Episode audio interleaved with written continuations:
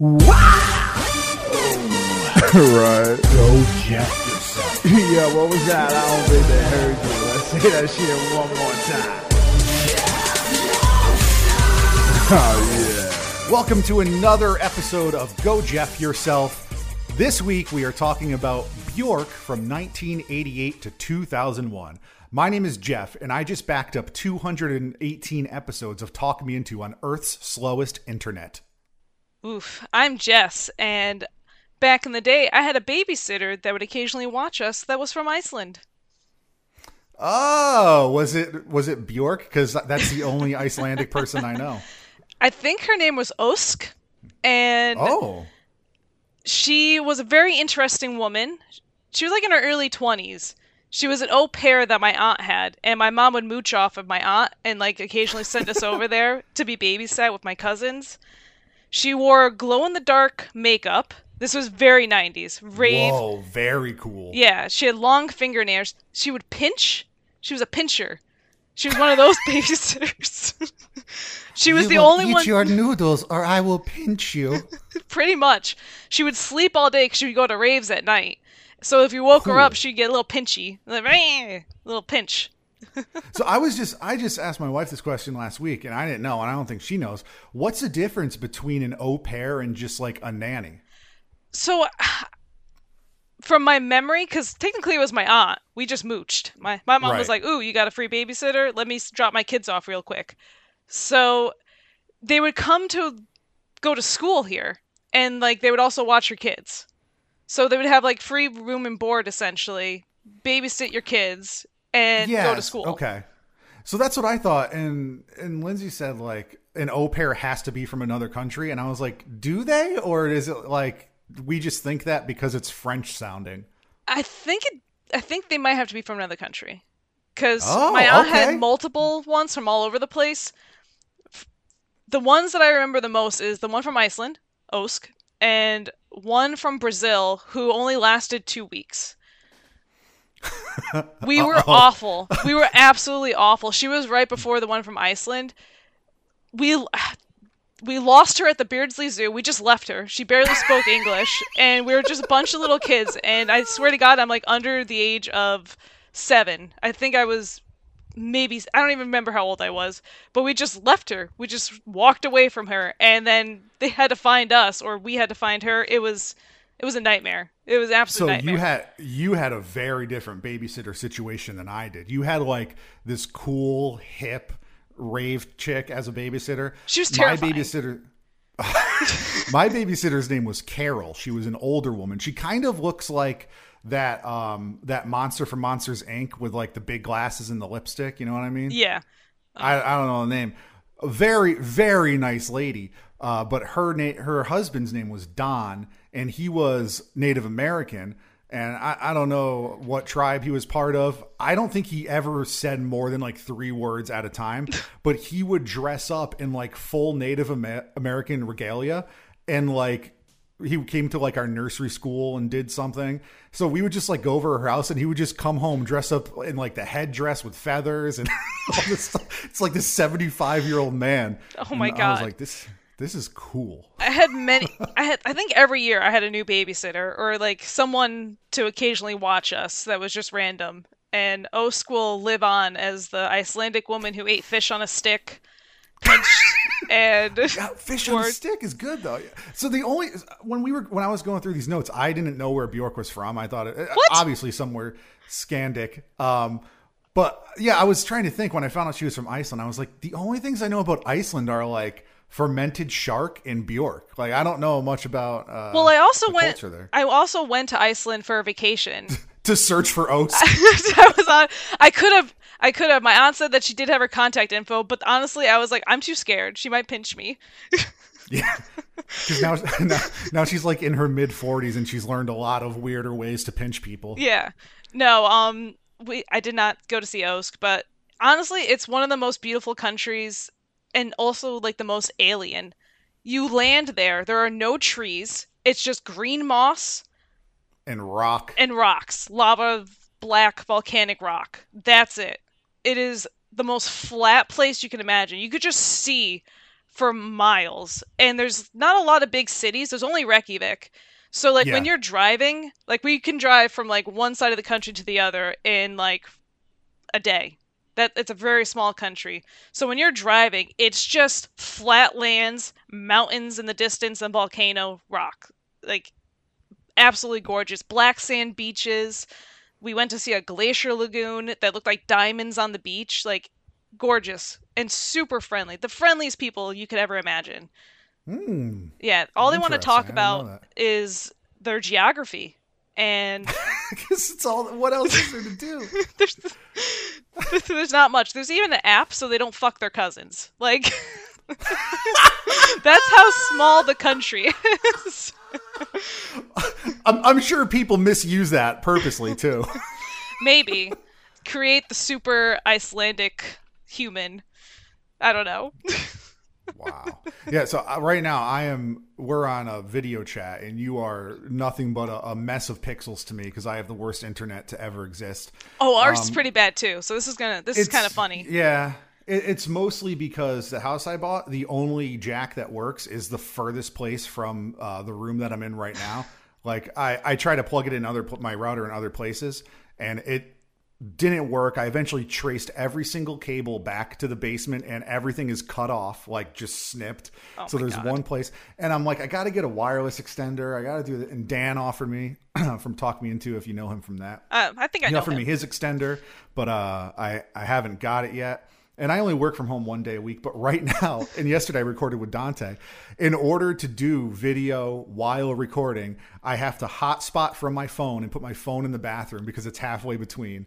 So this is, today's August 28th, and it's the day that our Talk Me Into servers went, or that we canceled Talk Me Into. Jimmy transferred everything over, but I was like, just in case something happens, I don't want to lose all these episodes. So I had to download every single episode, and you know, a 50 megabyte file should take like 10 seconds to download now. Oh no, they don't. Oh, and God. Then they all, like, when the internet cuts out, if there's a little blip, the file stops. You have to restart it. It took like 4 days of, you know, just running back and forth, making sure everything was downloaded. But yeah, all of Talk Me Into is preserved. It's on my computer. I'm going to put it on an external hard drive. It is still online, but you know, I don't want to lose all that history. And it just it's painstaking. It sounds like a nightmare. I try to be organized, and I'll try to save things, and then I just get frustrated, and I'm just like, you know what? Fuck it. I don't need this. Yeah. You know who's going to need this when I'm dead? Nobody. Delete. No, but like, even with the bands I've been in, there's like a couple songs that are just lost to history. I know that some of them were on a CD-ROM. I don't know where that is. Other band members never save stuff. Or like Talk Me Into, we lost one episode only. So there's one episode we'll never hear. But all my other podcasts, I have like everything I've ever done, ever recorded. I recently like organized everything into folders, backed it up, did all this shit just to have it for whatever reason. I'm so jealous. I'm never that organized. I really wish I could, but I can't sit there and just be like, I'm going to file. After 2 minutes, I'm like on the floor, like with the papers flying all around me. I also have a bunch of stuff like on my PS3 from 12 years ago. And I'm like, I can't throw that out till I bring it over. And it's just a big old poopy mess. But yeah, the internet's not. And I feel like even like a year and a half ago, I got the phone that I have now. It's a Samsung Galaxy S20 5G Ultra Plus. It's a mouthful. And I was like, yeah, sure. I'll pay like the $5 extra or $10 extra for 5G. I rarely get 5G anywhere in Connecticut, which is pretty densely populated. It's not like it's in the middle of nowhere. And when I do get 5G, it's poopums. Like everything takes so long to load. And other people have told me like, no, it's good. But I just, like my house, I barely get 4G and I'm in, you know, a populated city. It's just, it feels like recently in the last couple of years that internet speeds are just tanking. And I know that some of these companies, they slow down your internet if you use too much because I have unlimited data, but like it's ridiculous. It sounds awful. I don't know much. Steve is always doing my husband, Steve.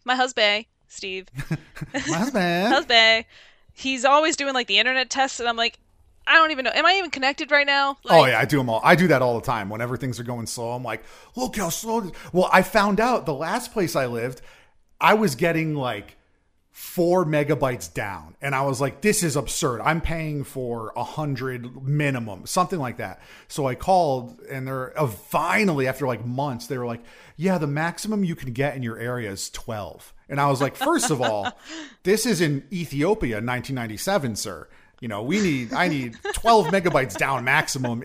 That should be illegal. Like, we are a civilized society here. Not to say Ethiopia is not civilized. I do not mean that. Well, now but Ethiopia's never going to listen to us now. They've cut us off. They've canceled us. You know, you laugh, but I look at what countries downloaded the podcast I'm on, and they're like, there's some countries I would not expect that have some downloads. Oh, that's exciting. Yeah. You could be famous somewhere that has low speed internet, and then you just piss them off. And then if you find a country that has like how close to the amount of listens as how many episodes you have, you're like, there is one person in this country that loves me, which is very weird to think about. But maybe we'll get some Icelandic fans, because we're talking about their Bjork, their beloved Bjork. Oh, yeah. Yeah, I have to put the little O with the dots on top, the umlaut, just to make sure that it comes up in search engine results.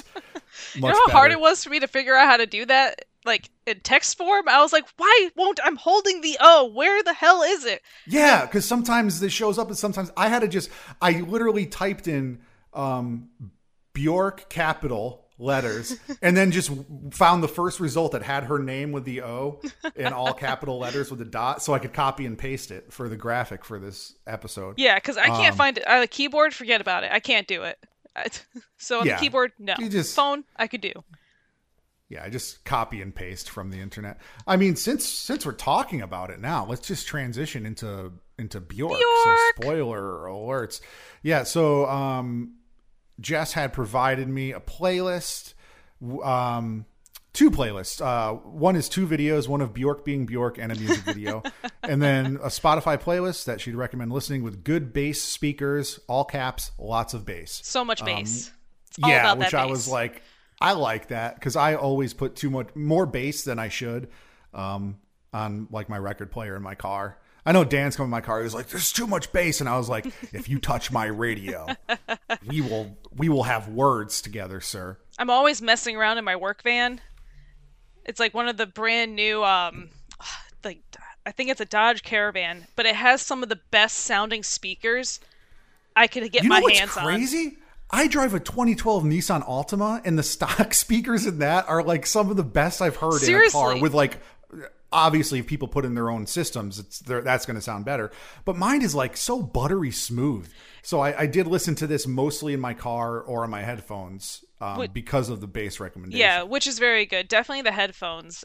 Like, it sounds very different from like a little speaker in the corner versus your headphones versus like a surround sound, like stereo. Right. Like every song I'm played on all three of those things or four of those things, whatever, how many I mentioned. It just sounds amazing and different. And like your ears are jumping like all over the place. So that's good that you listen to it on different forms of speakers. Yes, I tried. So far on Go Jeff Yourself, we just kind of have like general conversations about the topic we're talking about. But I did mention in our very first episode that sometimes we'll have like Talk Me Into style episodes where somebody's trying to talk the other person into something. And that episode is... that's what this episode is. Jess is trying to talk me into Bjork. We're doing it a little bit different than the last podcast. I know if people are listening to this, you've probably heard Talk Me Into. So with Talk Me Into, we did like record a first segment, take a 2-week break, come back with the second one. The point of this show is to not have to do so much work and prep. So I already listened to this. But before we get into the actual playlist, I'll say a little bit about what I know about Bjork, and then I'll throw to Jess to say how she got into Bjork. But I'm aware of Bjork. I know the name. I know she's eccentric. And I, especially after listening to this playlist, like if you told me name 3 Bjork songs, I couldn't. I absolutely cannot do it. And then I was thinking, I was like, for somebody that's so like well-known, like if you say Bjork to anybody, they probably know who she is. And going back, I think that's just because like she wore that swan to an award show, and it became like a meme. It wasn't pre-internet, but it was in the 90s. Like South Park made fun of it at the time. And then the second thing I know about her is that Bane, a hardcore band, in 2006 for their 10-year anniversary, they released a 7-inch with a new song and then a cover of Enjoy, which that was the first time I ever heard that song done by Bane. And then when I went back and listened to Björk's version, I was like, this is very different. And I'm shocked that Bane was like, let's cover this. And then I'm even more shocked that they pulled it off because it's really good. Mm-hmm. I didn't even know that it existed. I didn't know that Bane did a cover of Enjoy. It was only on a 7-inch you could buy at their show. The 7-inches weren't ready yet, so they gave you like this mini disc with a code. You put the code online, they mail you the 7-inch. They accidentally mailed me two. I gave one to Dan. But then it was re-released in 2009 on their... They did like a series of EPs that they eventually compiled, and I think the final was like Boston and then a time. Whatever, this isn't a Bane episode. We'll probably get to that one day. One day. And then the third thing, and I've heard one other song, I forgot what it was called, but the third like big thing that I know is that Red Skull Records in Wallingford, Connecticut, for Record Store Day, like 10 years ago. I don't know if you ever heard this story, but I've told the story a lot because it is wild. I don't think I have. Whenever me and Dan, I think Jimmy was with us this time, whenever we go there, you know, there were some years for Thanksgiving, like we showed up like 2 a.m, and there's this guy ahead of us. There's this one guy that's always there first, no matter what. Every single time I go, if I'm in the back of the line, he's at the front of the line just waiting. So this is the first time I ever saw this guy. And you're there for hours. It's dark. It's cold. You're making conversation. So we were just chit-chatting about music. And he was telling me the story about this stalker that followed Björk. Yes. And you might know this, but... but I did not at the time. So he's like telling me this crazy story. I'm like, wow, this is weird. Showing me videos. This guy like would mail her like VHS tapes, just like this crazy stuff. And he was really weird, really creepy. And then, oh my God, he shows me this one video. No, he shows me this one video. It's like this really fat guy and he's bald and he's not wearing a shirt. And I forgot what the video even was, but all of a sudden he takes out a gun, puts it in his mouth and pulls the trigger. No. Swear to God. And I was like, sir, I've met you 45 minutes ago and you're showing me snuff films. Oh my God. What is this? It was so bizarre. It was insane. Just like out of nowhere. Very, very weird. I mean, like, I don't know. But yeah, that's one of the things I know about Björk is that she had a stalker who killed himself on camera for her. Wow. I feel like this guy should be my friend because I'm like, at the same time, I feel like I would do something like that because I've done similar things. Not actually somebody committing suicide, but I'm like, hey, you want to watch this movie? It's called the Serbian Film. Oh, yeah, me too. And, you know, like in the early days, not early days, but like in high school years, we're like, oh, let's go to rotten.com or the Pain Olympics. You know, you would just like watch this gross stuff online because you had it. But like, why are you showing me this, sir? So quick side tangent. My friend back in the day wanted to go on a date with this British guy, but she was like too worried to go alone. So the date happened at my house. They decided to come over to my house, my family home, and they asked me to put on a movie. And I decided, I was like, well, I've been really wanting to watch this movie Irreversible. And I put that on. It was on for about 10 minutes. And the movie is very... graphic, right to start. Somebody gets their face smashed in with a fire extinguisher. It's shot like backwards. It was on for 10 minutes and my friend told me to please turn it off. And this British guy was very quiet and it was very awkward for the rest of the evening. I've never even heard of that. One of the funniest pranks I ever pulled, I think, was our friend Adam. He was dating this girl. Her and I didn't get along. You know, I was like 21. I think she was like 18 or 19. I don't know. So, you know, we were young and stupid. And he asked me, he's like, hey, I downloaded this movie. I put it on our server. We had a shared server in the apartment that we lived in. Can you burn it to a disc? Cause I don't have a DVD burner. I was like, yeah, dude, no problem. Not at all. Not a problem at all. So I download it. And then I was like, I got to do something. So I downloaded, I won't say exactly what it was, but it was vile. It was vile compilation thing. And I spent hours of my life editing these clips, like these little, like, I don't know, 5-second clips into like a 1 minute long chunk.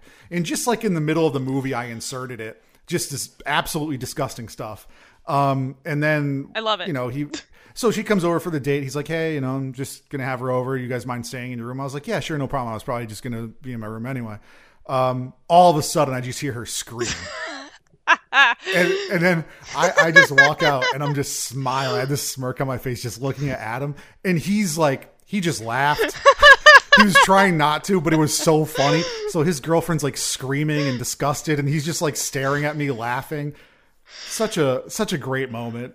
And you have to appreciate it. Like the prank is just too good. You have to appreciate it. I subjected myself to hours of what she screamed after seeing for 5 seconds. And 15 years later, it's still funny to me.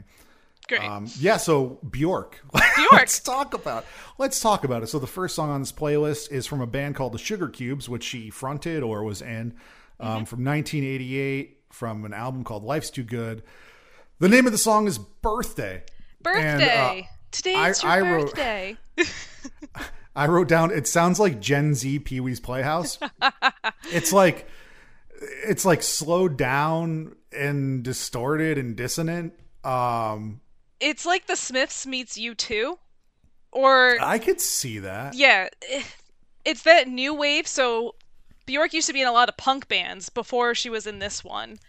And from the punk era, so you go punk, new wave, and then U2. It just all turns into U2 after that. So this is definitely more of a U2, and it was their first big hit. So Iceland finally has a hit, you guys. It's this song called Birthday. Was it a hit outside of Iceland? Or it was their first international hit. And it's just a sweet song about a girl who has an innocent infatuation with an older man, and she's playing with bugs and killing them. You gotta love it. It's just a beautiful song. It's about a weirdo. And so this is 1988. I know it's early in her career. I don't know how old she was when this came out. She was in her early 20s, age 21. Okay. Yeah, but at this point, to me, her voice is both very soothing, but also aggravating. I couldn't quite place how I felt about her. I feel like it's such voice. A sweet sounding voice in this era because it's a backing band that's no computer, no bloop bleeps, none of that. It's just all organic it's instruments. All instruments. The drums, the guitar, new wave band. And her voice gets so high and so big and it's so quiet at the same time. Yeah, she does do that. She does that a lot. So the next song is from an album. It's her album, solo album, Gling-Gló, from 1990. And I don't know how it's pronounced. I'm just going to say Luktar Gundar. Yeah, so I looked up the pronunciation too, and I wrote it down. Luktar Gundavar. Okay. Something like that. And the album title is Gling-Gló, and it's roughly translated to our equivalent is like a ding dong. Ding dong. Ding dong, ding dong, yo. Yeah. That's a cool album. I would name an album Ding Dong. Ding Dong. I wanted to include this because I love all of Björk, but there's a special place in my heart for big band and lounge singer act Björk. It's very jazzy. Which I was not expecting. I didn't. Yeah. I just thought this would kind of be like Bizarro Enya is what I thought I was going into. I couldn't have said it better myself. I just thought of that now. That's pretty accurate, right? How do I know what's going on? Just kind of like a world music from the 1990s. Yes. Just like generic world music, you know, not like anything specific. But yeah, this was shocking. This was interesting. And even the album cover, it's in Icelandic, but it's like a jazzy vibe. Yeah. There's like a quartet on the cover. Mm-hmm. A lot of her live acts are these huge orchestras. And even in her later career in the 90s, like she still likes to do live music in the organic way. And with this song, I listened to this album and I was like, holy crap, like her voice just sounds so gorgeous with the piano and the upright bass going in the background. I'm like, I can see myself. I'm in the 1920s. I'm hanging out in the lounge. Hell, I'm smoking a cigarette. You put one song on here later that we will get to that I agree 100% with. This whole album, though, is fantastic. If you like this song, you dig this vibe, you could listen to this whole album all the way through. There are a few songs in English, so that's nice, but I wanted to include one in Icelandic because it is such a beautifully strange language. And the way she pronounces like the words. Because it's like... Because, like, I don't know a lot about the Icelandic language. I listen to a lot of, like, you know, language podcasts. Not, like, every single week, but sometimes I really get into that. Like, why can't I think of any words now? The actual... like, what's known... like, linguistics, I guess, is linguistics and just etymology. That stuff interests me. And, like, you know... English is a Germanic language at its base. It's a hodgepodge of everything. But like if you hear German, if you hear anything like Scandinavian, you could kind of tell what's going on without knowing it. You know, not 100%, but you could, there's things you hear and you're like, oh, I kind of get. Icelandic isn't really like that. It's like a mix of like all these different languages. So when I was in Iceland, they described their language as old, very old Scandinavian, like Norwegian. Yeah, it's like it. It's it's almost like older than that. Yeah, like how linguists say that the English that King Arthur spoke is closer to a Boston accent than a modern day English accent because the language morphed slower than it did in England, which you know already had an established civilization and was changing quicker than these small colonies in America. So it kind of feels like that, like how Icelandic sounds now is probably how, you know, Germanic or Scandic languages sounded hundreds of years ago. And I feel like with a lot of her music, the words almost don't matter. The way she's singing them, you can totally get across what the point that she's making in the song. She's so dramatic with that voice, and she can paint a picture with it by just screaming nonsense at you.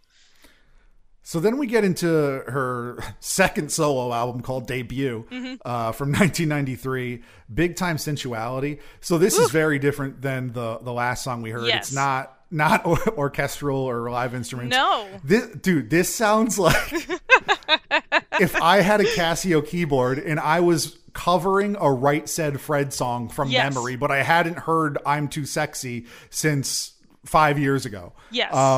This is the very beginning of the dance music, house music. Yeah, it's so electronic, so like corny pop, but upbeat and happy. You can't help but dance. I'm sitting at work and I'm like ordering groceries and I'm just like,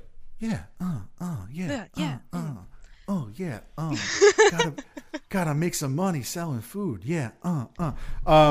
But then like when she starts singing, the cadence in her vocal delivery, it like does not match this at all. it's like upbeat music until the bridge happens and then it gets kind of weird. But it's this song, like, you know, like you said, like a lot of her songs don't make sense. I could see that, yes, but also a lot of her songs are just about love and sensuality. Like this song, Big Time Sensuality. Sensuality. And this song is all about passion. Yeah, that's what this song's about. It's just about a physical relationship. It doesn't even have to be like a sexual relationship. It's just she loves her friends so much and she just wants to sing about it. She just loves her freaking friends. She can't wait to go out with them and she's just feeling alive and just so happy. It's intoxicating. Yeah. I hate her for that. Why is she making me feel so goddamn happy to these weird, like, old ass techno beats? With her so far, there's nothing in the middle. She's either really happy or she wants to die. there's nothing like, today's an okay day. No. Human Behavior is the next song. This one's much more jazzy. There's like finger snaps and stuff.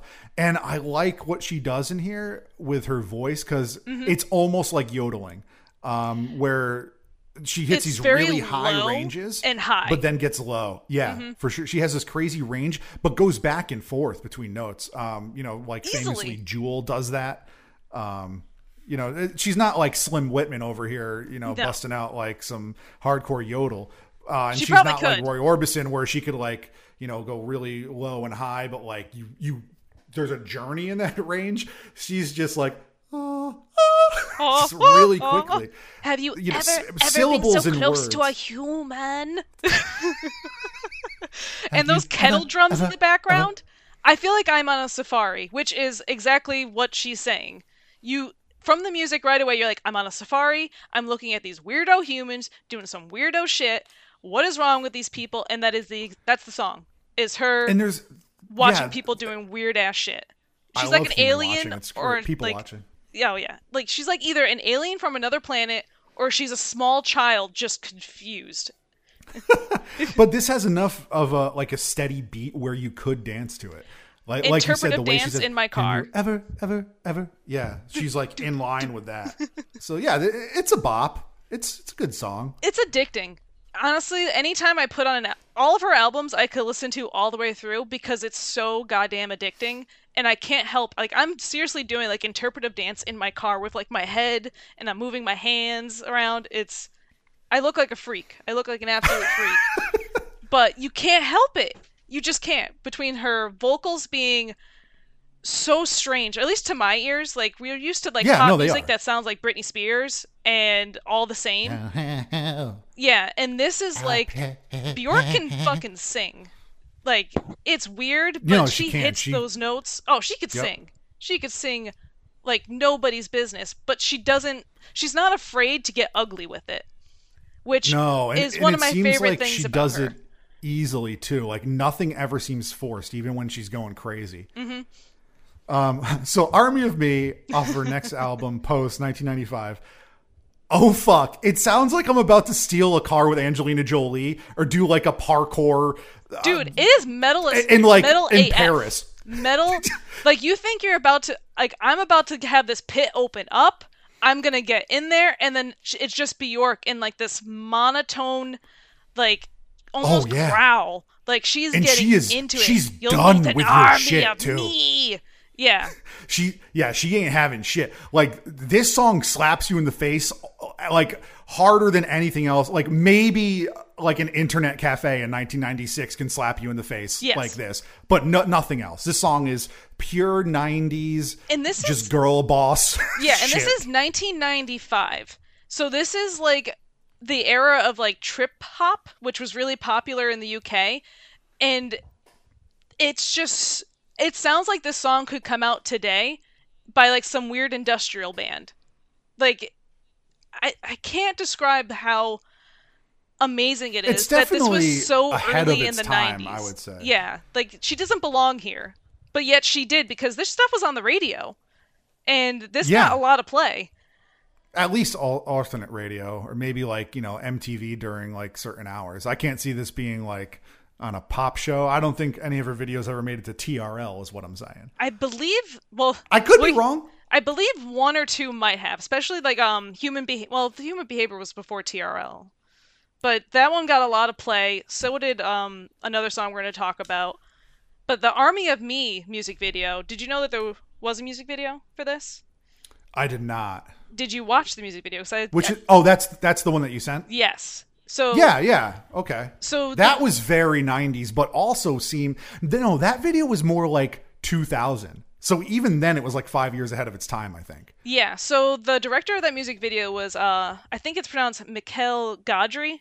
He did Eternal Sunshine of the Spotless Mind. Oh, okay. And a lot of people have not seen the whole music video because it was actually banned in the US. Oh, that's so at the end of the music video, Björk blows up a museum. This music video is a fever dream of crazy. And this is 1995, right? Yeah. So this video came out around Oklahoma City. Exactly. A couple years after the World Trade Center. No, a couple years. I could see it. Well, it depends on which World Trade Center. The first bombing was 93. Yeah. So this was around the time of the Oklahoma City bombing. So that's why they never aired the full music video on MTV. They had alternative and like clips and whatnot they would show the video, right? But it was played everywhere else around the world. It is a fever dream. Like there's a monkey or a gorilla like sticking his mouth in his like his hand in her mouth, pulling out diamonds. She's grinding her teeth and her teeth are metal. She's driving a big tanker truck. One of the things that I absolutely miss about the 90s is the amazing music videos. I used to sit on, like, as a little kid, I'm like 5 years old, sitting on my couch, just watching endless music videos and like pop-up video and stuff like that. I feel like that's where I've gotten most of my music knowledge is from Well, I mean, era. even Beavis and Butthead, like the videos were the highlight of that show for sure. Mm-hmm. Beavis and Butthead's back, and they still do music videos, but they do other stuff too. But the music videos, like first time I ever saw Henry Rollins was a Henry Rollins band video on Beavis and Butthead, you know. And then it was just well, especially weird shit like that. Like, you know, Tool sucks. I don't like Tool, but like their music videos were cool to watch. Well, this music video reminds me of a Tool music video. At first I was like, oh, it's got to be like the same director. No, that was just how music videos were back then. They were all like high art were these music videos. And then possibly maybe the next song. This almost sounds like dial-up. I can't tell. It's some kind of sound they're using as a sample. So the sound sample is phones ringing. Okay, so I couldn't tell if it was just like landlines? Different phones. Yeah, I sure do. That was my father's career for 50 years. So it's a very fancy landline phone that's very... They definitely do something in the production where they make it sound more tingy and... Yeah. It's the most beautiful ambient R&B song I've ever heard. So it's so integrated into like this dreamy music. Mm-hmm. But it's also like lo-fi, which is very popular now. It has like the static in the background just to fill out the texture. It has that really like muffled bass too. Mm-hmm. It almost sounds it's like it's a song. Record playing too. Like you'll hear the little skips in it, but it's like a computer bleeping in the background. And it's 1995. Amazing. Like I don't even remember really when I first got a computer. Because even if the technology existed back then, which it did, like to think about doing that and then figuring it out and pulling it off is impressive. And it's also her and the producers, whoever made that, great job. His name is Nellie Hooper, something like that. He was really big in the trip hop scene. He was in Massive Attack, which was a very popular band at the time. I've heard them. Yeah, I've heard them, but I can't describe this music. Like, I wish we could play sound clips, but turn on your computer. I can. And do you want me to? Send me whatever you want, and I'll put it in at 3743. I'll write it down. Okay. Like, I wish I could describe it better, but it's just background noise that is just put together so perfectly to make it sound like a sad R&B song. Like it really is... fascinating. She's singing. This is like one of the first sad songs she's ever wrote, and most of the album is not sad songs. There's a lot of them. This album is all over the place musically. She produced this herself, and this was kind of her. She moved into a flat in London, and she's gonna go on her own. She's gonna do this all by herself, and she wanted it to sound as chaotic as that. Because it's a chaotic time in her life. Talk about chaotic. The next song is probably my favorite on this entire playlist. It's Oh So Quiet. It's very different than the last two songs from this album. We're back at Big Band, baby. I mean, like, who broke this girl's heart? Because, like, this is actually a cover song. Is it? Yeah, it was originally written by Buddy Hutton, and she's a German German singer. She sung it in English, though. I heard her sing it. It's very similar. She does the high-pitched screams and everything. Not as crazy sounding as Björk. This is crazy.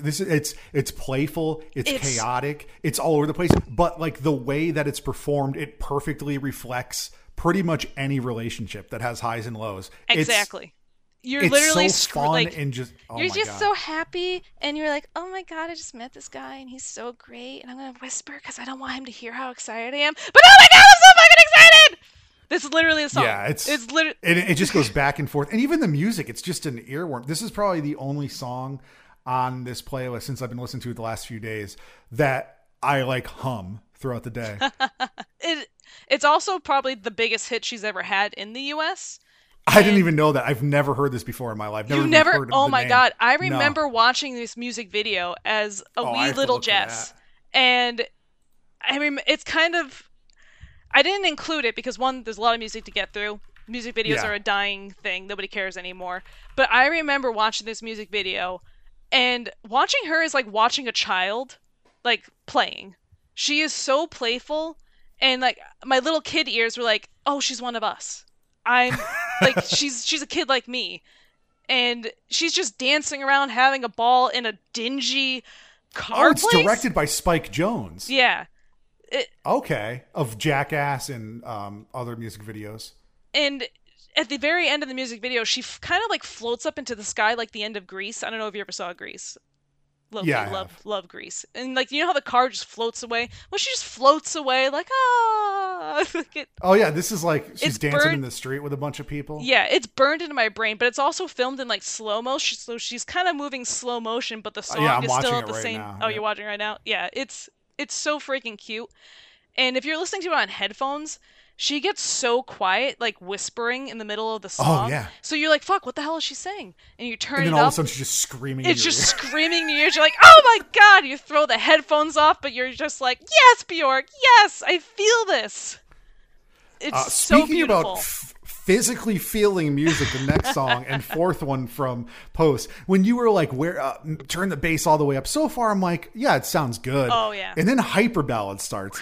And I was like, oh, yeah. You're getting a full body massage from this song. Oh, dude. The bass is so low. You almost can't even hear it. You just feel it. I used to work with this guy. And he was a raver. And he loved music and stuff. He drove to Washington, D.C. on a whim one day because this one store had one unit left of this thing. And I forgot what it's called, but you wear it like a backpack. It goes on your back. There's a little front piece. It plugs into whatever device you're listening to music, and it rumbles with the bass. So your whole body feels the bass. And he spent hundreds and hundreds of dollars on it. And I want one so bad. I used it for one song, and it was absolutely insane. Like, you feel like you are in the song. I would kill to listen to this song wearing that bass backpack. I would, oh my God, it would be absolutely incredible. So I'm in my work van by myself, which is amazing because I work with a lot of people and we usually travel together. So I am blasting this song at like a red light, and I just know that the cars around me are watching this like big white Dodge van just fucking shake, and I turn that bass all the way up, and like at the same time, like, this is kind of a really sad song, and I shouldn't feel to it. Yeah, no, the song is, aside from being like super melty ear butter, it's just like. It's these intrusive thoughts about her throwing her body off of a cliff. Like, you know, everybody has, I think everybody does, but like, you know, I used to say, you never get so close to a ledge, you're like, what happened if I just or you're driving and you're like, what would happen if I just turned the wheel 90 degrees and drove into this river? I'm never going to do it, but what would happen? It's like those thoughts. And this was the only song that I told you to read the lyrics. Oh no, I told you to read lyrics to two songs, and this was one of. Oh, did you? I think so. I read the lyrics to most of them. Oh, okay. But yeah, this song it's very just detailed. It doesn't make light about suicide or anything, but I got from it that even with all of these thoughts that she might have, she feels safe with her partner. Mm-hmm. So the way that Björk described the song was, after 3 years of being in a relationship, you start to question things and like, am I still myself? Is this relationship really gonna make it? Like, what is this what are these emotions that I'm feeling? So what does she decide? She decides to take a bunch of forks and spoons, car parts, and throw them off a cliff, and just to see how they fall. Imagine dating someone and like you're feeling really secure in the relationship. Wow, this person's so great, you know, everything's going, I'm in love, but like weird shit's happening all of a sudden. Like, I'm missing spoons and my forks. And my car won't start anymore. I threw a card battery and card parts and whatever I could find off of the cliff. And I watch it hit the rocks. They're slamming against those rocks. And if I hit the rocks, would my eyes be open or closed? Yeah, that line should not repeat in my head as often as it does. But I'm gonna read it. I go through all this before I wake up so I could feel happier, to be safe here with you. I go through all this before I wake up, or before you wake up, so I could feel happier and be safe with you. Like, it's like this weird mantra, and it's like, where is this? Where is the actual line? All right. So I listen to the sounds they make on their way down. She's talking about, you know, the car parts she's throwing off. And then she follows with her eyes till they crash, and she imagines what her body would sound like slamming up against those rocks. And when it lands, will my eyes be closed or open? I mean, she could paint a picture with her lyrics in this song. With very few words, too. And, you know, as it gives me chills. I got her chills. First language. I got chills. It's very intense. Yeah. So, and then the next, unless you have something else to say about this song. So this album Post is an experimentation of... There's like four different genres in the four different songs. There really is. They're all good. And they're all fantastic. This album, I wouldn't say is my absolute favorite Björk album, because I have another one that's coming up. But it's up there as one of my favorite albums of all time, because it is truly just... your ears don't know what to expect next. And you're constantly being moved around different genres, and it just sounds so fun and playful. Even the sad songs, like, you just can't help but, like, get put in a good mood. And when you... when you then switch over to her next album from 1997, Homogenic, did you have more bass? Yeah, so these two songs could have been on the same album. This song, Hunter, this is more bass, just like you said, and it alternates ears. It pans back and forth. So the first time I heard this was on headphones, and like my ears were getting tickled. I was like, ooh, this is interesting. This is a physical effect that music is having on me. Sounds great in my car, like no one else. I can't think of another musician that I listen to where I'm like, ooh, I'm going to get a full body massage. My ears are going to be tickled. No one else does this. I don't think anybody else very well puts that into their production. Is how is the physical body going to feel when listening to this?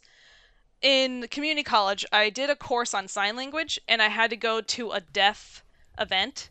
So I went to a deaf fashion show. Mm-hmm. They didn't play Björk, because I don't think any of the children there knew Björk, because they were quite young. But I can imagine Björk being very popular with deaf people or deaf individuals. Yeah, I could see that. Because the music, you feel it. It's so bass heavy and so deep in some parts that, like, I don't feel like my ears are actually hearing it, but something in there is vibrating. Yeah. No, absolutely. Gorgeous. It's great. And I mean, this song, Hunter. Yeah, it also has, so it's like this really digital, you know, electronic music, but there's still accordion in there. Mm-hmm. And it's mixed in a way where it's not up front, which a lot of accordion can be pretty in your face, but it's like it just adds texture in the background, and those which I thought was drums? pretty brave to use an accordion as just like, you know, like a little blanket to She uses the accordion a lot. She might be up there with your favorite pal. Why am I drawing a blank on his name? Right here. Weird Al. Right on my wall. Weird Al Yankovic. Pointing to a poster over my shoulder. Did Weird Al ever do a cover of Björk? No. Oh. I don't even think he did like a... It's Oh So Quiet would have been a good one. A polka. Yeah. But anyways, this song, it sounds like... So it's called Hunter. So lyrically, you don't even need to know. The music is telling you the story. She's on the hunt. Yeah, she is. Those drums, it sounds like you're about to go into battle, but it's like it's a snare drum. I don't know if it's a digital snare drum, like a drum machine, or if it's an actual snare drum. It just sounds like dun dun dun dun dun dun dun dun dun, and that bass going from side to side. I would bet on it being a practical snare drum. It sounds so good. I wish I could play the drums and just dun dun dun dun dun dun dun. It just tickles my ears, and I just feel like I'm ready to go to work right now. I'm going to stick some people with needles, and I'm going to find those little veins, and I'm going to get them. I'm a phlebotomist. I don't know if anybody knows that. Probably not. And yoga or joga? I think it's yoga. Yoga. Yeah, this one is very orchestral, and it highlights strings like violin and cello. Mm-hmm. Along with it being... The way that she can weave digital sounds into organic instruments and strings. Yeah, because the digital drums, the drums in this were definitely digital, and they were integrated very well. And 1997. I was going to say you see it more now, but this is 25 years ago when people were still like, computers can't make music, bleep, robots bleep, aren't bleep, musicians. Bleep, bleep, bleep. Yeah, and this whole album, I should say, Homogenic, is... a tribute to her native Iceland. When you hear this album, you are listening to Iceland. You are listening to the geography. You're listening to the volcanoes erupting in the background, earthquakes, the tentric, oh, not tentric, what the hell am I talking about? The plates, the tectonic plates are moving the around. The tantric plates. Ooh. That we'll get to in Vespertine, but yeah, it's, I didn't listen to this album when I was in Iceland, but I wish I did, because driving around Iceland, this is Jóka. Like, I'm looking around and Jóka should be playing at all times. And it's a tribute to her friend. And then the next song, Alarm Call. It's an interesting composition. I don't think that within this playlist it stands out, which isn't a bad thing. I think it's just more of Björk. Yeah, I wanted to include a song, because a lot of these songs so far are ones that she had, like they were her singles on that went out. And I wasn't sure how much of Björk that you knew. You said you were like... None. Like, I've never heard any of these songs. And I wasn't sure. Before. So I picked kind of like a random song off of this album that made me feel good. Like, kind of made me bop around and dance around. Yeah, that's fine. And Alarm Call is just a song that's so much fun. And she's going beep, beep, beep, beep, beep, beep, beep, beep throughout the whole song. And it sounds so good. And it speaks to the...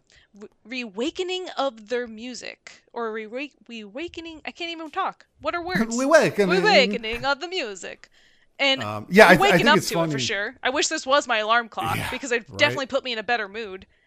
I think it's funny that you try to add songs I know, and the two songs I actually do know aren't on here. Enjoy and Come to Me. Yeah, I was like, had no idea, so I just put songs on that I'm like, these will sound good on a playlist. And give you a good idea of what the album sounds like as a whole.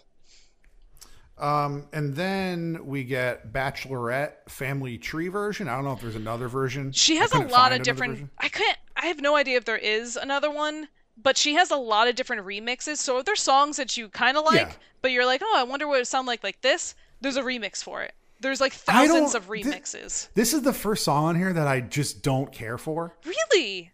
Yeah, I don't know. It just seemed like... caricature of Björk. This is what I thought the entire playlist would be like. Well, I'm happy that coming into this episode, I was like, okay, this will be a tough sell. We'll see what happens. I don't know, and it's tough to interpret what she actually means. It doesn't really matter. She's referring back to Isabel from a earlier song off of Dubet. Okay. Dubet. Oh my God, Dubet. No, what is Debut? Dubet. I did a Rickyism. These fucking Rakins are taking my pepperoni cocks. This is one of the things that makes me the most nervous about future podcasting is I don't know words. I don't talk it's fine. A lot. Yeah. What are we don't words? Need to know words? Who knows how to pronounce things? But yeah. So it refers to an earlier song, and this is Isabel going to the city. And the reason why I included this, because I just thought the string instruments and her voice throughout the song was like being at an opera. It's very operatic. Oh yeah, it is. It is. And like, I feel like I'm going to put on my little like opera glasses and I'm going to look from way in the back, cause that's the only seat I can afford, and just watch this woman just belt her heart out. The words don't matter. The story doesn't matter. It's just a beautiful song. And the way that she can weave her voice in between the string instruments and the computer digital beeps. I can't believe this album is from 1997. Like, music in 1997 did not sound like this. Right. No, I agree with you. It was just a gorgeous song. And the song sounds very epic because it's supposed to mimic the sound of her being on the train. So it's just this fast-moving train and this fast-moving strings just I thought that was the next song. The next song does include train, yes, but it's not. Oh, okay. There's a lot of trains in it. Apparently, I didn't think about that. I guess I like the sound of a train just running me over. I've seen it all. I forgot what album it's from. It's like a soundtrack. It's a soundtrack, from a Lars von Trier movie that apparently was really, really bad. I haven't seen it, but I wanted to include the song for many reasons. Yeah, so I found that out after, but. Yeah, the train is incorporated into the beat. We talked about this before with like the phones and stuff, but this is done really well. Oh, yeah. And I really like it. I wrote down sounds like a score, and then I looked it up and I wrote, and it is. Mm-hmm. Björk does a score. Whoever this guy is, his voice pairs well with hers. So you don't know who this is? No, it didn't say in Spotify, and I didn't really look it up. Oh, who is boy. It? Do I is have it Michael Bublé? Do I have Josh Groban? No. I'm going to call this a York attack. This is Thom Yorke. Oh, is it really? Yes, it is. It's a York attack. Pew, pew, pew, pew, pew. Thom Bjork, you snuck him in under the radar, you son of a gun. I got him. I will have my revenge. I will have it. You had me admit that he sounds good. Yes. But he does. I mean, yeah, they do pair sound up so very well. Good together. And according to Bjork, he is her favorite male singer. And I got this off of Wikipedia, and I almost wonder if like a Thom Yorke fan put this in. He is my favorite male singer in the world. Yeah, but apparently in this movie she's blind, mm-hmm. and the song's called I've Seen It All. And you know, she's just not impressed by seeing anything, or she doesn't care. She just doesn't care about anything. She doesn't care, and she just sings full of love and happiness, and she doesn't care that she hasn't seen Niagara. I mean, she doesn't care. It's Niagara, whatever. And they're like, what about your grandson's hands? And she's like, that's kind of I really don't care. I do not want to see my grandson's hands. I don't care. I've seen it all. You sound just like her. You don't sound like Thom Yorke, though. He is the greatest male singer in the world, so that is really hard. I'm Thom Yorke. Will you sing a song with me, but Bjork? This might be a running theme from now on. I might have to sneak in a York attack. York, you've been Yorked. I hate getting Yorked. Oh. I got Yorked in my York. And you liked it. You liked this York, by the way. I will never let that down. I got Yorked and I liked it. I've seen it all. It also sounds very old Hollywood. Like as if I'm back in like the 1950s, and there's it's like a almost, big dance going on, a big dance. It's almost croony, but not really. Like I wouldn't go as far as to say it's like the Rat Pack. No. But yeah, I can totally see that. So whimsical, and you still have that train going. But yeah, that was so good the way they did that. Vespertine from 2001 is an album. The last four songs you gave me. Ooh, hold on, I might need a fan because it's going to get hot. Vespertine. Ooh. Her lyrics are so bare and raw and intimate. And it's weird because like all of these songs are so easily relatable, yet almost impossible to decipher. It's like when I hear it, I'm like, yes, this makes sense to my soul, but I don't know what the fuck she's saying. Like, it's so weird. It is. This might be one of the greatest albums of all time. I'm going to say it. It wow, is. You heard it here first, everybody. If you thought you had a favorite album, you're wrong. Take it off your shelf, throw it in the fucking trash. Vespertine it is. It is one of the most intimate sounding albums, and the way that she recorded it was brilliant for the time. So this is 2001, and this sounds like it was made today. It sounds like it was like this huge high production. She did this on her computer. And she wanted it to sound good, downloaded from Napster. What a hero. Right? What a hero. Well, Metallica's suing Napster and going after them. Bjork is like, I want everyone to listen to my music, and I want it to sound very good. And then 14-year-old Jeff is trying to download NoFX's The Decline overnight so it doesn't interrupt his mom's phone calls during the day. It took like 13 hours to get an 18-minute song. And meanwhile, Bjork is like, please download my music for free, little Jeffrey, little boy. It's brilliant. It's honestly one of the most clean-sounding things I've heard in a long-ass time. Playing this on good speakers or even shitty speakers, I'm like, wow, this sounds great. She even had a special music box or multiple special music boxes made. That's cool. The tingy noise that you hear is a music box that's made in like this acrylic material instead of wood because she wanted it to sound frozen in time. Like that's something pretty cool. Like I'm trying to look at my notes here. They're all over the place, but like that really stood out to me was the fact that like she went into such crazy effort. And instead of just creating like these digital beats, she made a fucking music box. That's dope. And she plays it live. Like that. She cranks it, and it just goes doop doop doop doop. And it's the same one that was on the album. Yes.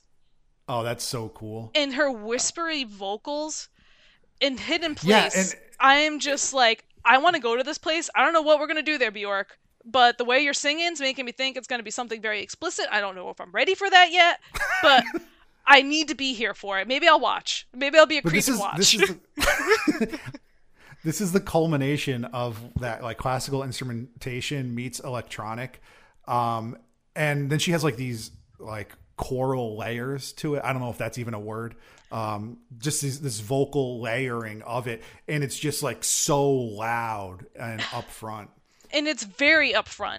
Like, I remember when back in the podcasting days, you know, I met up with you and some fellas, and you guys didn't seem to like the way that the sound was mixed, because it sounded like the voice, like York voice, was in the middle.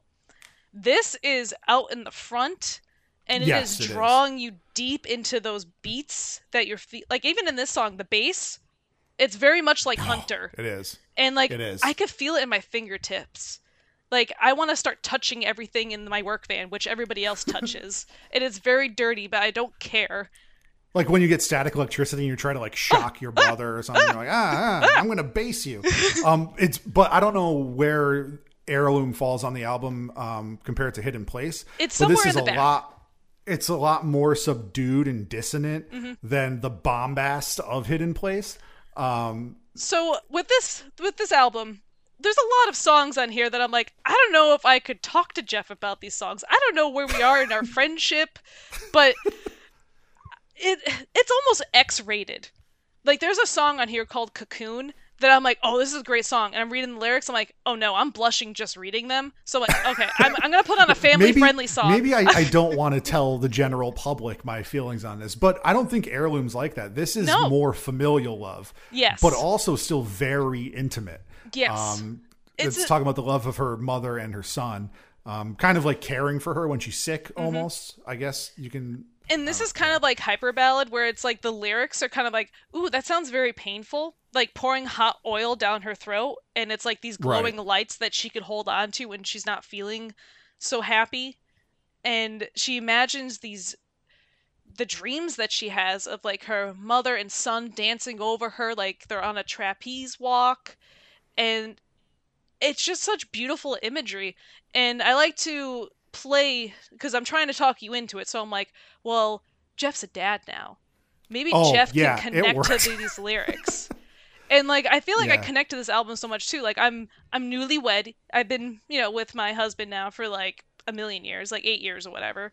But we just got married, and like, I listened to this album, like, aw, my husband. Yeah, being married's great. Like, once you get married, it's like so much cooler. It really is. And I feel like this album, I believe Björk, during the time when she wrote this album, she was with one of her great loves of her life, someone that she was married to and got divorced a couple of years ago, I think.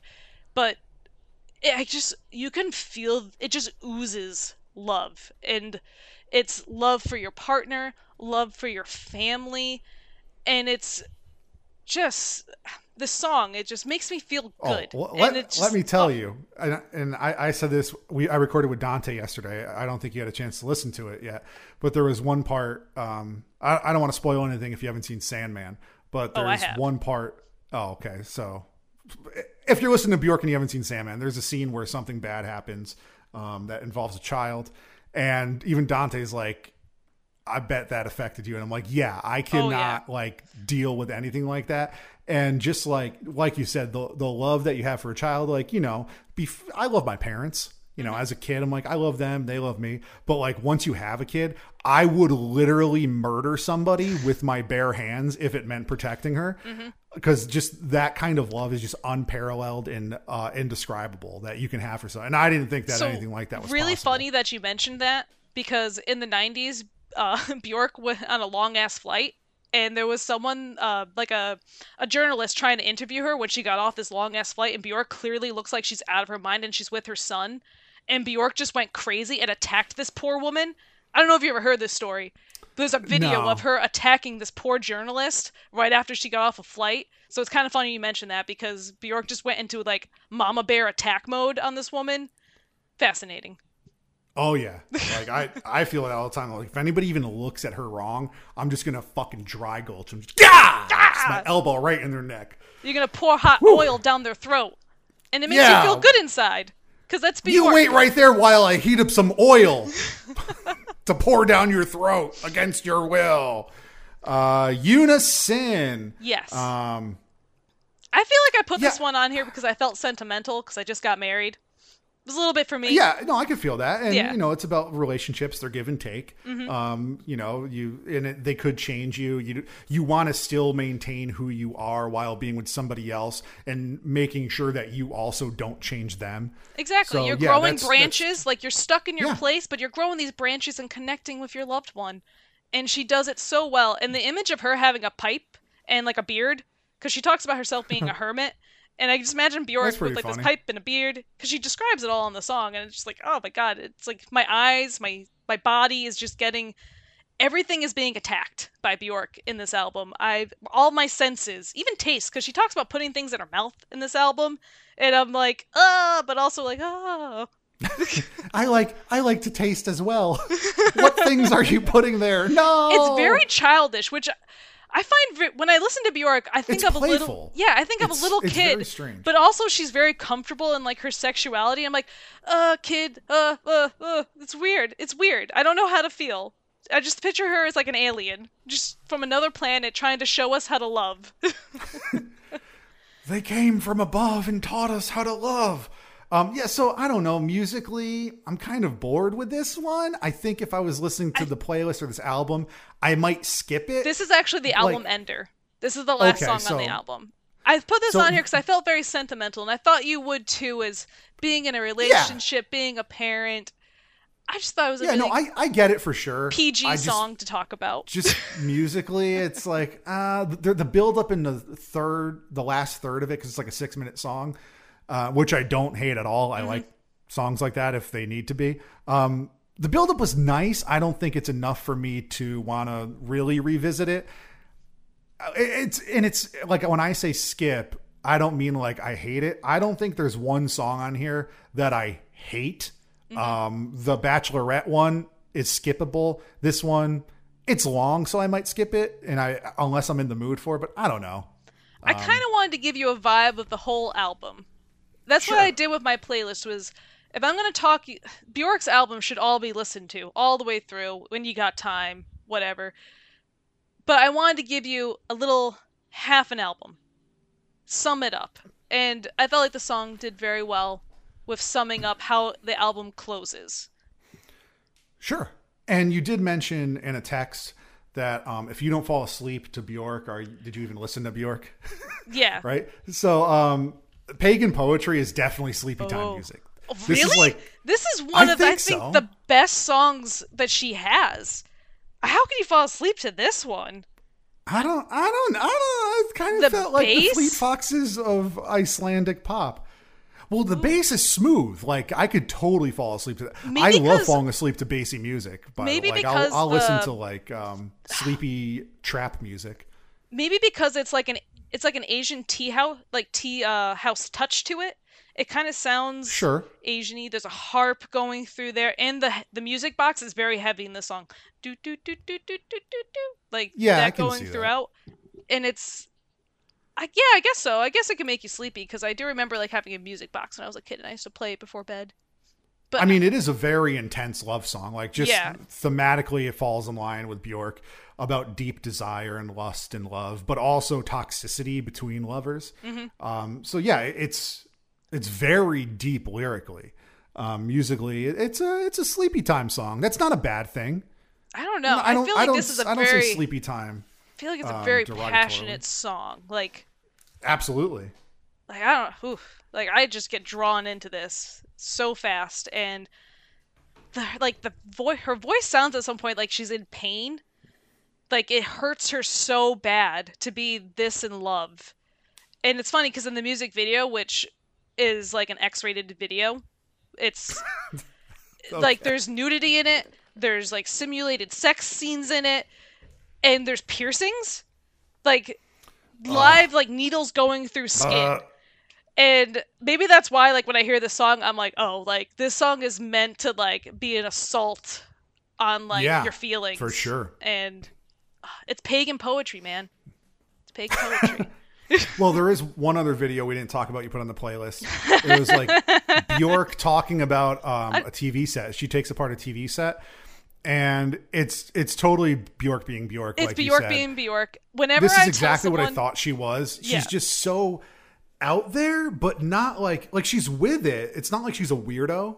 I mean, she's a weirdo. She's a weirdo. It's not like she's an idiot. No, I think she's extremely smart, but she uses like her little kid mind to explain things. She opens up this TV.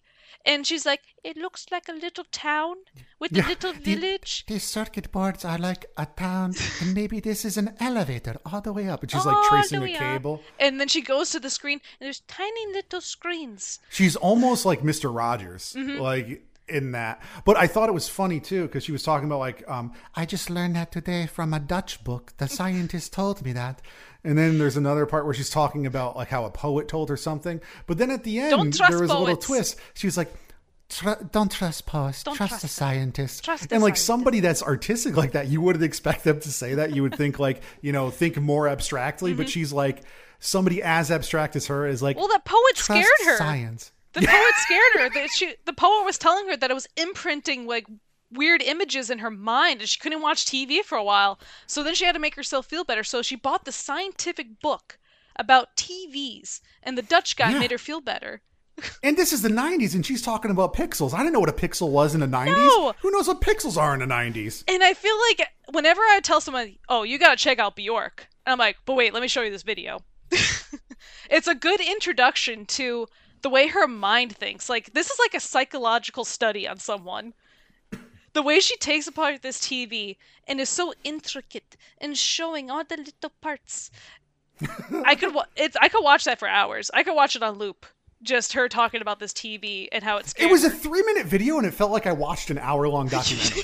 Yes, exactly. But yeah. So just some final thoughts before you ask if I was talking to Björk. I didn't know what to expect when I started this, but you seemed amped. So I was like, yeah, sure. We'll do whatever topic you want. It definitely did not meet my expectations. That was maybe the wrong way to say it. It was not what I expected. It was very different, than what I thought I was going to be listening to. Mostly for the better. I think that's all I can really say right now. So if I had to do a final push, which I'm really bad at these, I'm just listen to it. No, my final push would be pop music today would not be what it is if there wasn't a Björk. I feel like Björk was so ahead of her time, and she inspired so many of the artists of today. Well, I can agree with you. And even if she didn't necessarily inspire the artists, she definitely inspired producers. Oh, yeah. Which, you know, make up what pop music is. And it's not like she didn't have like friends working with her on this. Right. A lot of her music is like 80% her, and then people of like mind working with her and inspiring her and helping her through the process. And I don't know. I love a good downer music. I love good downer music. I can listen to some sad shit and be happy as can be. I love it. I also listen to like really heavy, like from grindcore to punk, metal, hardcore.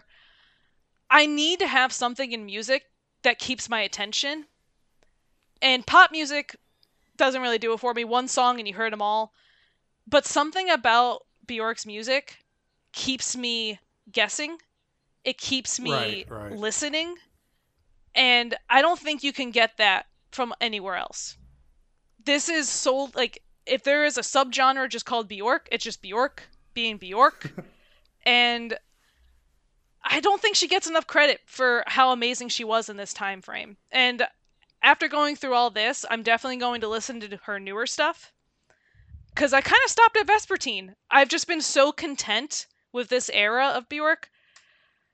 I think I'm ready to move on. I think I've been able to overcome Vespertine and see what else she's got. So, did I talk you into Björk? Yes. Yes! Yes! So unfortunately, I'm the first one on this podcast to fuck up audio, and I deleted my yes and the last few minutes of this podcast. So basically I said that I'm a yes because I'm intrigued enough by what I heard to listen to the remainder of Björk from this time period. And I'm also interested to see what she's become in the last 20 years. Has she gone weirder? Has she stayed the same? Has she gone back to earlier Björk? But because Jess was so excited, I'm going to play some of her reaction without my audio because I goofed. And if you don't like that, I guess go Jeff yourself. Sorry, bye.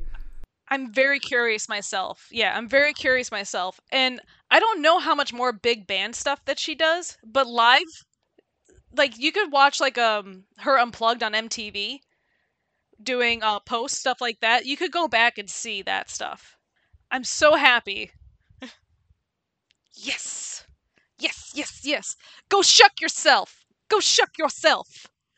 That's right. I did it.